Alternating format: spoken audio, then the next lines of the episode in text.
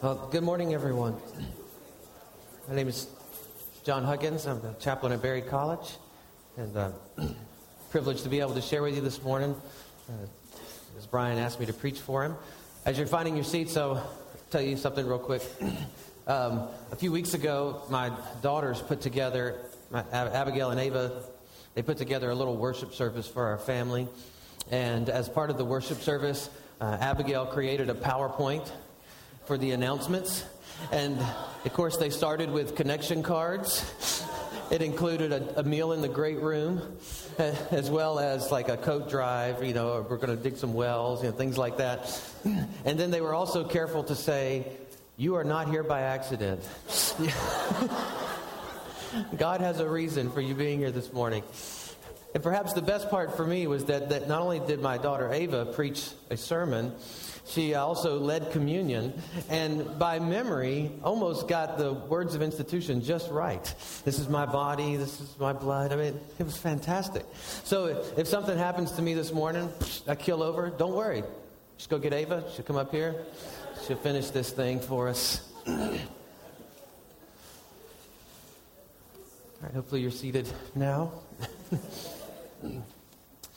Uh, today is the second Sunday of Easter in the Western Church. Uh, for the Eastern Orthodox Church, this is actually the Easter, Easter Sunday.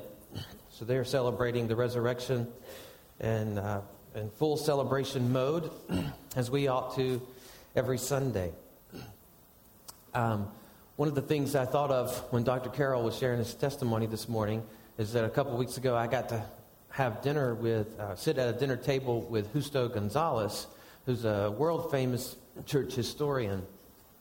And he's not only written histories of the church, but also history of Christian thinking. And we were talking about Easter, and we were talking about how the, some of the early Christians, and even still today, many Christians have uh, midnight services on Easter Day. And that's often when baptisms happen, so people are being identifying with Christ in his death and resurrection uh, on, that, on that day.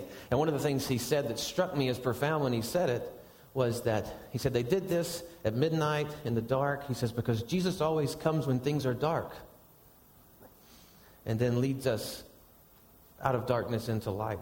it made me think, you know, Jesus meeting you when things were dark to bring you out into his light.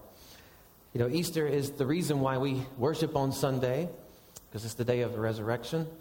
Um, Professor N.T. Wright has said that we should party 10 times as much on Easter as we do on Christmas because this is the, this is the main event. This is when, all the, when the new things start coming, when redemption starts being implemented into the world, the new life, new creation has begun now. There's so many different things one might say about uh, Easter.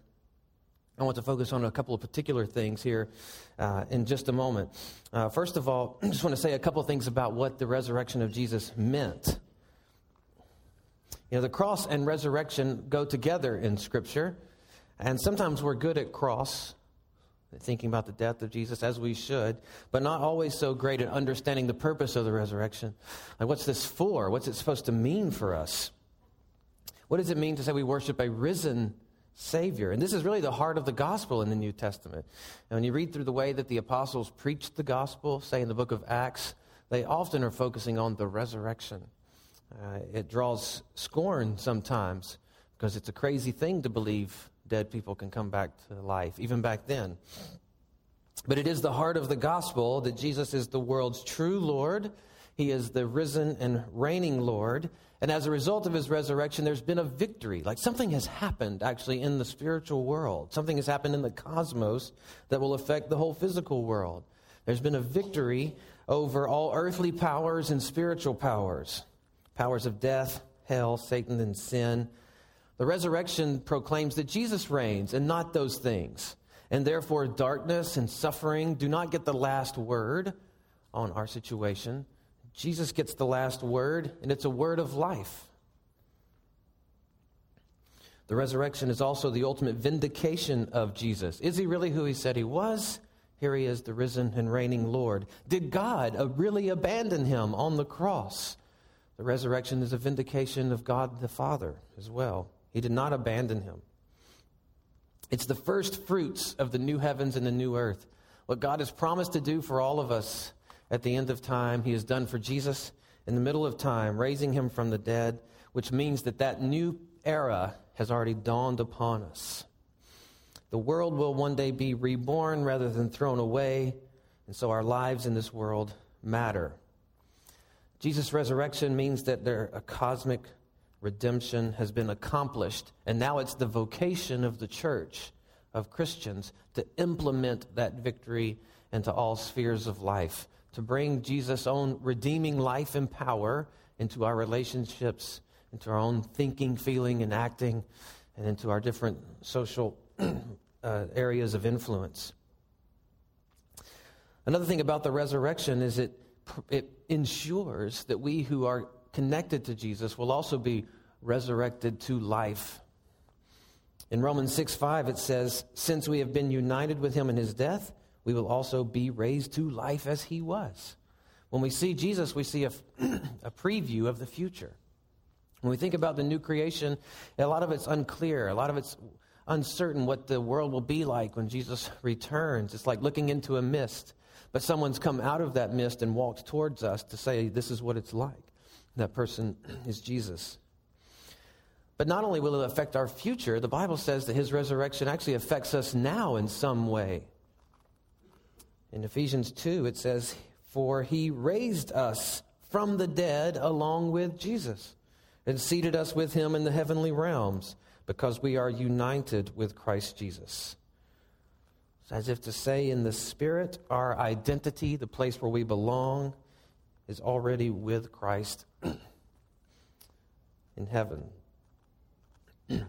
well, when you think about this story, it's really an amazing story. It's a unique story among all the uh, uh, stories that the world tells, religious or otherwise. This victory over the ultimate forces of death, hell, and suffering. And we wonder sometimes is it too good to be true? Uh, and if it is true, we think if that were true, it would really be worth giving your life to it.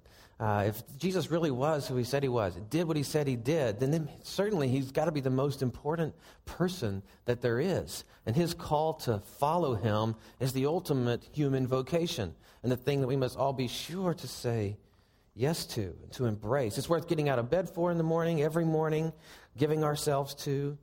But what if when you read about, when you think about the gospel and you think about the work of God in the world, have you ever thought, it sounds really good, but I'm not sure if it's for me.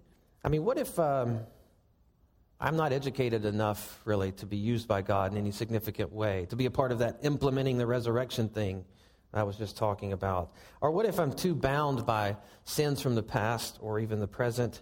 Or what if my doubts, the doubts I struggle with, would keep me from really experiencing God in a deep way? Or my present failures. I mean, I know what's right and wrong and still keep choosing what's wrong. I still keep falling. How will Jesus respond to me? Is there any response? Or am I alone? It's a key question I want to ask as I look at uh, a passage in John chapter 20 and 21. This is the moment of Jesus' resurrection, and I want to focus on the people that he appeared to in his resurrection. And I want to appear, look at those for a certain reason. Now, John, the, the writer of this gospel, has told us that Jesus did lots of other things that he didn't tell us about because there wouldn't be enough room with all the books in the world to tell us about everything Jesus did. So, if that's true, that means he is selecting certain things to tell us about. And that the things he's choosing to tell us about, he's telling, us, telling us about on purpose. So, when you read John's gospel and you're thinking, Jesus actually did more than this, why is John telling me about this particular thing? It must bear some real significance. And there's three individuals that Jesus appears to after his resurrection uh, that serve as pretty powerful encounters. Uh, I want to look at those three personal encounters as well as his uh, appearance to the group of disciples. so we're going to read that text in just a moment, but I want you to read it, not just to understand, I want you to hear it, not just to understand the text, but also to have this question in mind have you ever felt that something about you, either your past sins or your current struggles and doubts, would either keep you from experiencing God's favor, grace in any deep way, or at least keep you from being used by Him in any significant way. Let me ask the question again. You ever thought that something about you, either past sins, present struggles, and doubts, would either keep you from having God's favor or blessing in a deep way, or at least keep you from being used by God in any significant way? If you have ever felt that, and my sense is that many people do, then there's good news for you in this passage. So let's pay attention to the account, encounters as I read them. It's a good bit of text, but you know we can all do with a little more Bible in our lives. So I'm going to read from John chapter 20 and then a section from chapter 21. This first part in chapter 20 is on Easter morning, that first day when Jesus appears to the first people, and the first people he appears to in all four Gospels are the women followers. And Mark and John's Gospel are explicit that Mary Magdalene is the first person to see the resurrected Jesus. Here's let's start with verse 11. But Mary, this Mary Magdalene, stood weeping outside the tomb, and as she wept, she stooped to look into the tomb, and she saw two angels in white, sitting where the body of Jesus had been lain, one at the head and one at the feet. they said to her, Woman, why are you weeping? She said to him, to them, They have taken away my Lord. I do not know where they have laid him. Having said this, she turned around and saw Jesus standing, but she did not know that it was Jesus. Jesus said to her, Woman, why are you weeping? Whom are you seeking? Supposing him to be the gardener, she said to him, Sir, if you have carried him away, tell me where you've laid him, and I will take him away. Jesus said to her, Mary. She turned and said to him in Aramaic, Rabboni, which means teacher. And Jesus said to her, she's embracing him, and he's essentially saying, There's no need to cling to me, for I have not yet ascended to the Father. But go to my brothers and say to them, I am ascending to my Father and your Father, to my God and your God. Mary Magdalene went and announced to the disciples, I have seen the Lord, and that he had said these things to her. On the evening of that day, the first day of the week, the doors being locked where the disciples were, for fear of the Jews, Jesus came and stood among them and said to them, Peace be with you. The reply is, and also with you, right? I'm just. When, when he had said this, he showed them his hands and his side. Then the disciples were glad when they saw the Lord. Jesus said to them again, Peace be with you. As the Father has sent me, even so I am sending you. And when he had said this, he breathed on them and said to them, Receive the Holy Spirit. If you forgive the sins of any, they are forgiven. If you withhold forgiveness from any, it's withheld. Now, Thomas, one of the twelve, called the twin, was not with them when Jesus came. So the other disciples told him, We have seen the Lord. But he said to them, Unless I see in his hands the mark of the nails, and place my finger into the mark of the nails, and place my hand into his side, I will never believe. Eight days later, his disciples were inside again. Thomas was with them. Although the doors were locked, Jesus came and stood among them and said, Peace be with you. Then he said to Thomas, Put your finger here and see my hands. Put out your hand and place it in my side. Do not disbelieve, but believe. Thomas answered him, My Lord and my God. Jesus said to him, Have you believed because you've seen me? Blessed are those who have not seen and yet have believed. Now, Jesus did many other signs in the presence of his disciples, which are not written in this book. But these are written so that you may believe that Jesus is the Christ, the Son of God, and that by believing you may have life in his name. Skipping over to 21, the third time Jesus appears to his disciples after the resurrection is when they're fishing not catching anything. He says, throw the net on the other side. They've done this before. Peter recognizes him. Well, John recognizes him first. Then Peter jumps in the water to go meet him. When they arrive, Jesus has prepared breakfast for them. When they had finished breakfast, Jesus said to Simon Peter, Simon, son of John, do you love me more than these? He said to him, Yes, Lord, you know that I love you. he said to him, Feed my lambs He said to him a second time, Simon, son of John, do you love me? He said to him, Yes, Lord, you know that I love you. He said to him, Tend my sheep. He said to him the third time, Simon, son of John, do you love me? Peter was grieved because he said to him the third time, Do you love me? And he said to him, Lord, you know everything. You know that I love you. Jesus said to him, Feed my sheep. Truly, truly, I say to you, when you were young, you used to dress yourself and walk wherever you wanted. But when you are old, you will stretch out your hands, another will dress you and carry you where you do not want to go.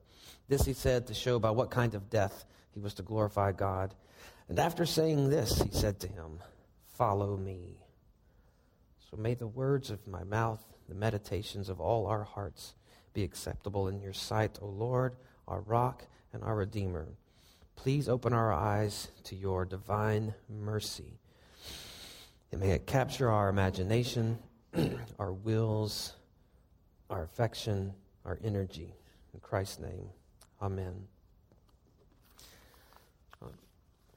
So we just read about these encounters Jesus has with some people as he's resurrected. The first one is with Mary. Let's say, let's look at that one for a second. So Mary Magdalene's an interesting figure, right?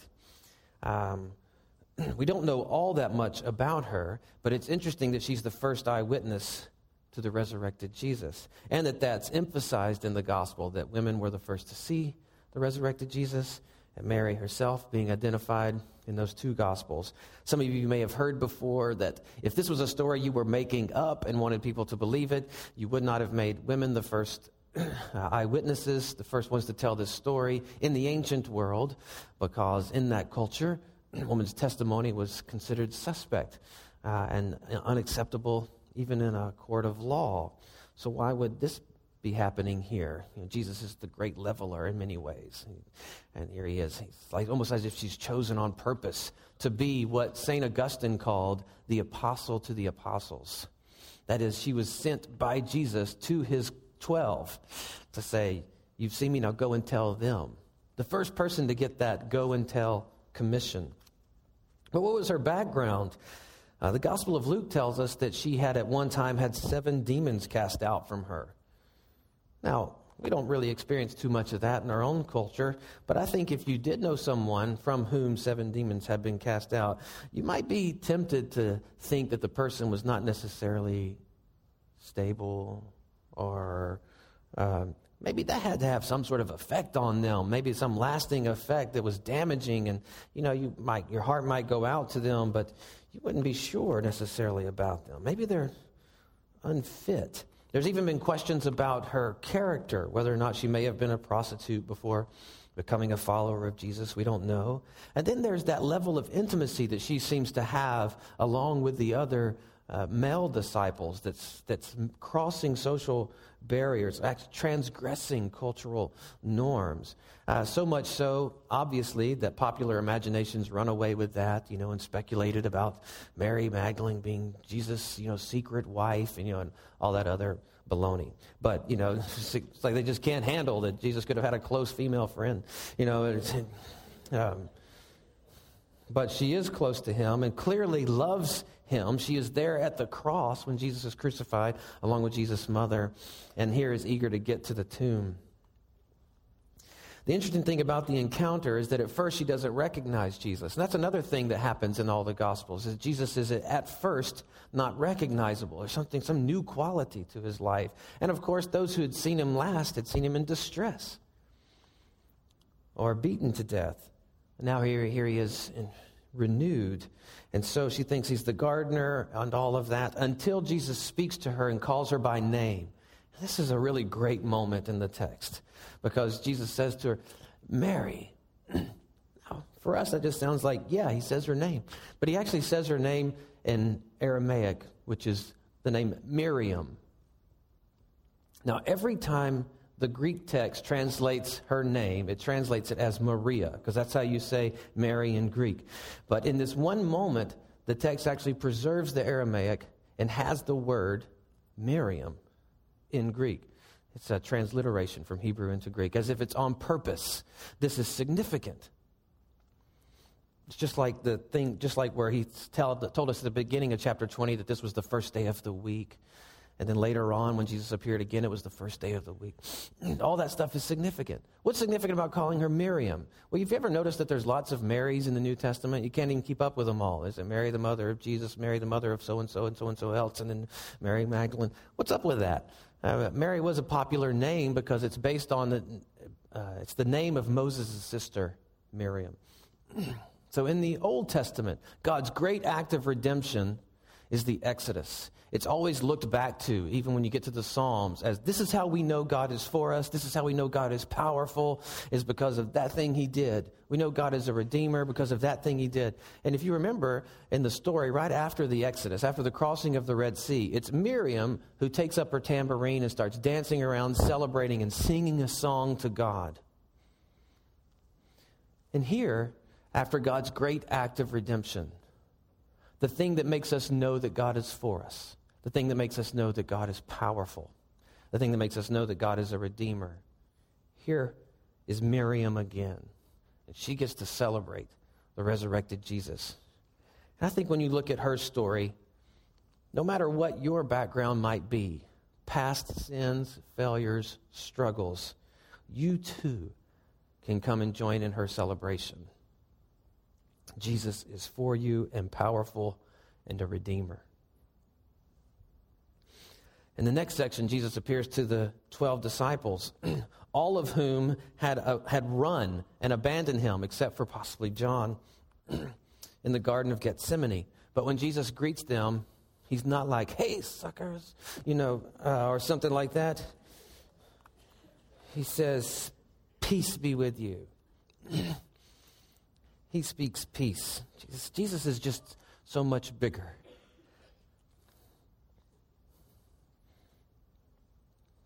Thank God. Jesus is so much bigger. He can transcend our failures, our offenses. We can rise above those things, rise above being offended to meeting them with love. Our sins are no match for. He says, I'm giving you the Holy Spirit, and then the great this great commission to them is as the Father has sent me, even so I'm sending you. In other words, not only do I have a word of peace for you, I have a job for you. I'm calling you guys into my mission. In other words, through you guys, the world is going to come to know what I'm like and come to know my story. And you've paid attention to the Gospels, and you might think, really? Like, through these people? Um, we're going to get to know who Jesus is, what Jesus is like? Evidently, yes. He breathes on them, saying, Receive the Holy Spirit, which is another wonderful part of the text because it, it, it, echoes the Genesis 2 account of God creating Adam and then breathing the breath of life into him. And here Jesus is breathing on them the breath of new life so that they are empowered to do the thing God wants them to do. But Thomas wasn't there, right? Poor Thomas, forever known to us as Doubting Thomas, right? then he had a different nickname uh, called the twin, either because he was a twin uh, or because he looked like Jesus or something, different uh, speculations on that. but he wasn't there. And so it's a full week later, but again, it's on Sunday. It's on the first day of the week that Jesus appears to his people when they're gathered. Do you love that? Jesus appears to his people when they're gathered on the first day of the week.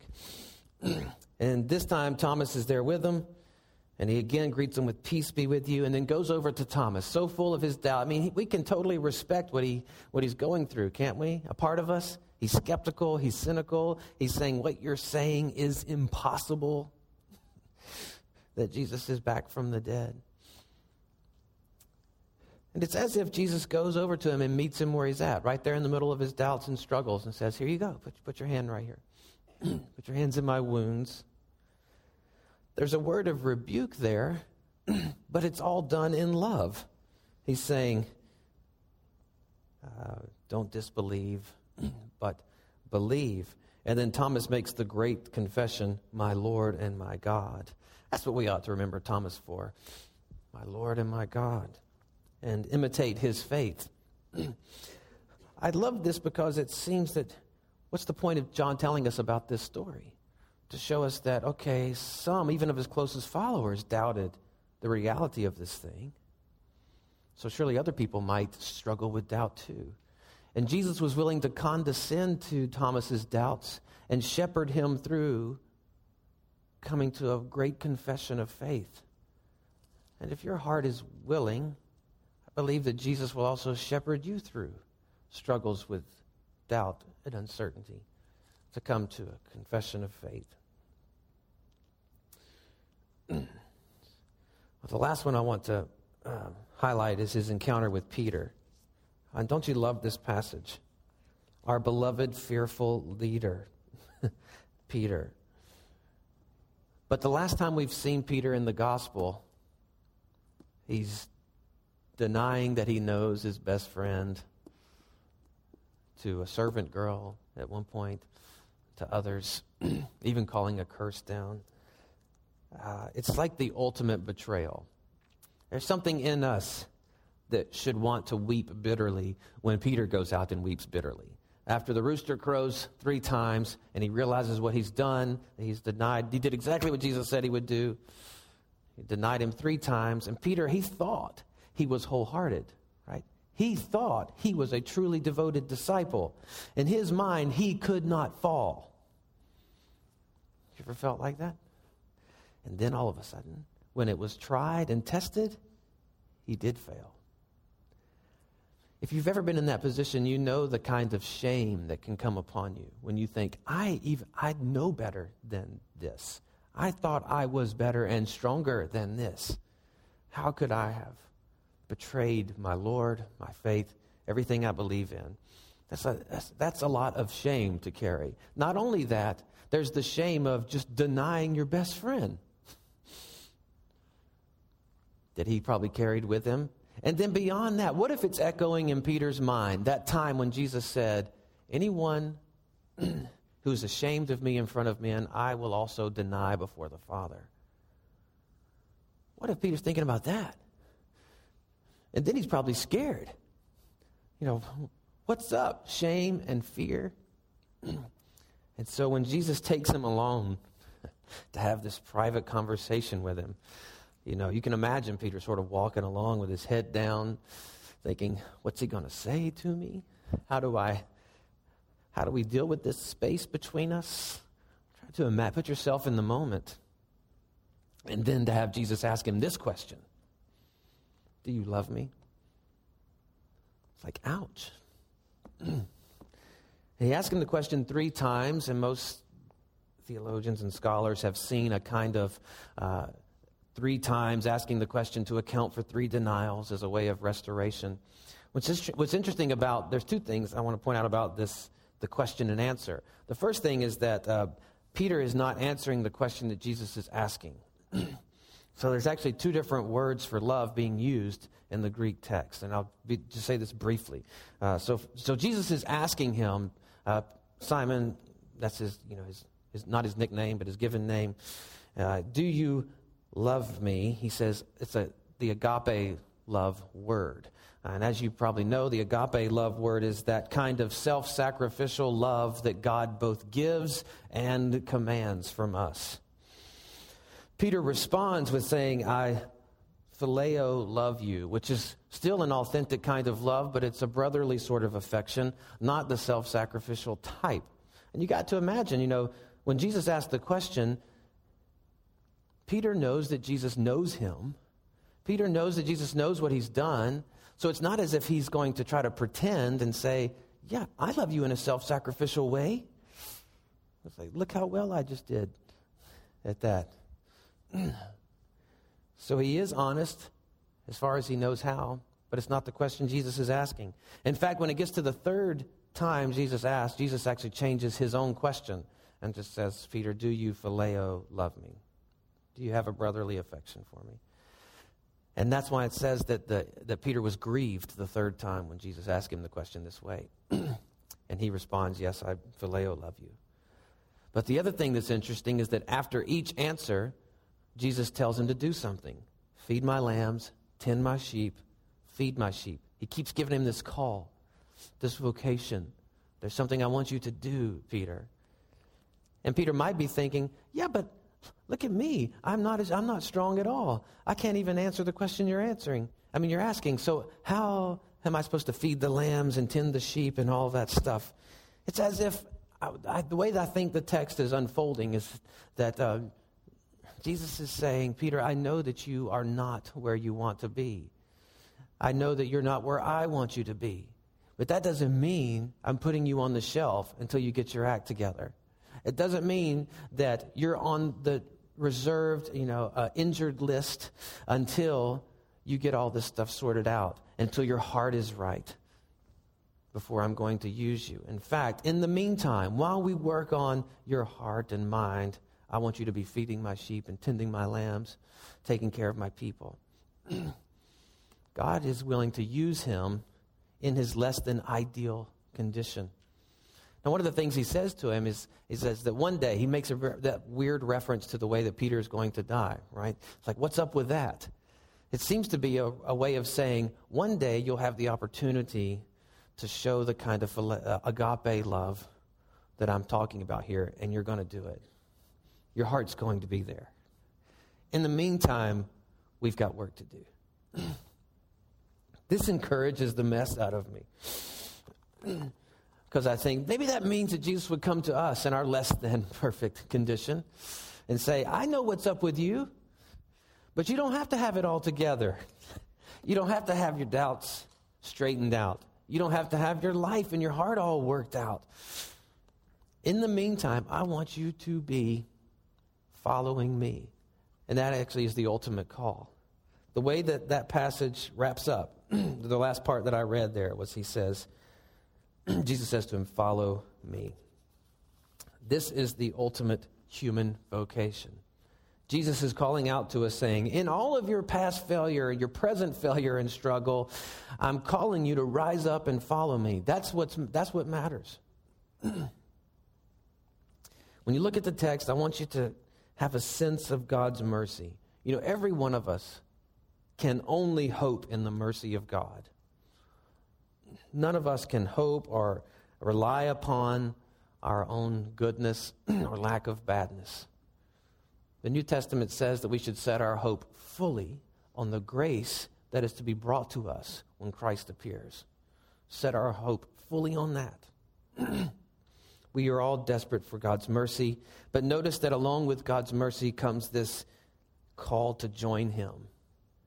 Not only to follow Him, like in terms of a private spirituality, but to join Him in His mission to the world, to do the work He wants us doing here and now in all of our brokenness and imperfection.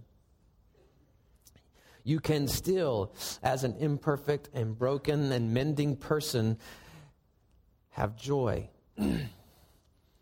have peace in the love of God. know that your point, the point of walking around and following Jesus is not to walk around saying, hey, look at us. Look at how we are good and right people. Uh, it's about saying, we're following this person. He's the good and right one.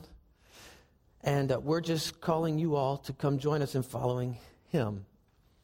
He is the one, the risen, reigning Lord. He's the one who brings hope, peace, and joy to the world, who's calling out for us to follow him. Let me just wrap up by saying um, I would like for this Easter season, for myself, and maybe it needs to be so for you, to be a kind of new beginning, a kind of new start.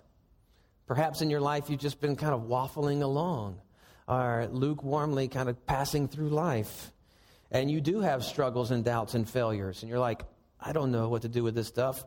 Jesus probably doesn't know what to do with me. Um, so I just keep going. But Jesus is in the redemption business. and you can always begin again with Him.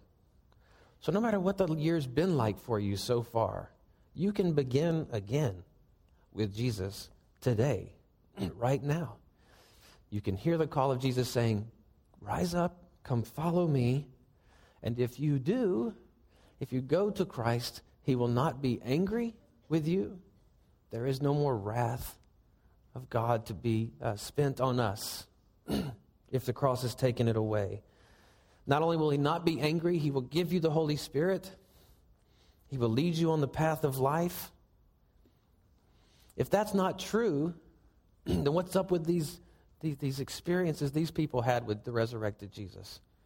One who reaches out in mercy, forgives their sin, and calls them along.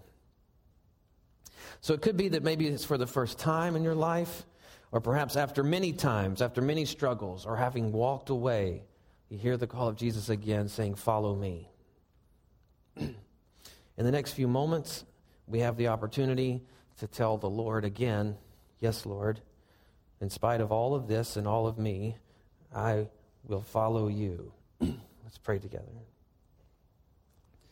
Lord, I pray that this Easter season or Easter day would be a special resurrection day for every one of us, a day of coming to life again, of realizing that your mercy must be true for us, all of us, and that we would long to follow Jesus. Please help each one of us to hear the call in our hearts, to see with our mind's eye you and your mercy with arms out wide, saying, Come follow me. In Christ's name I pray, Amen.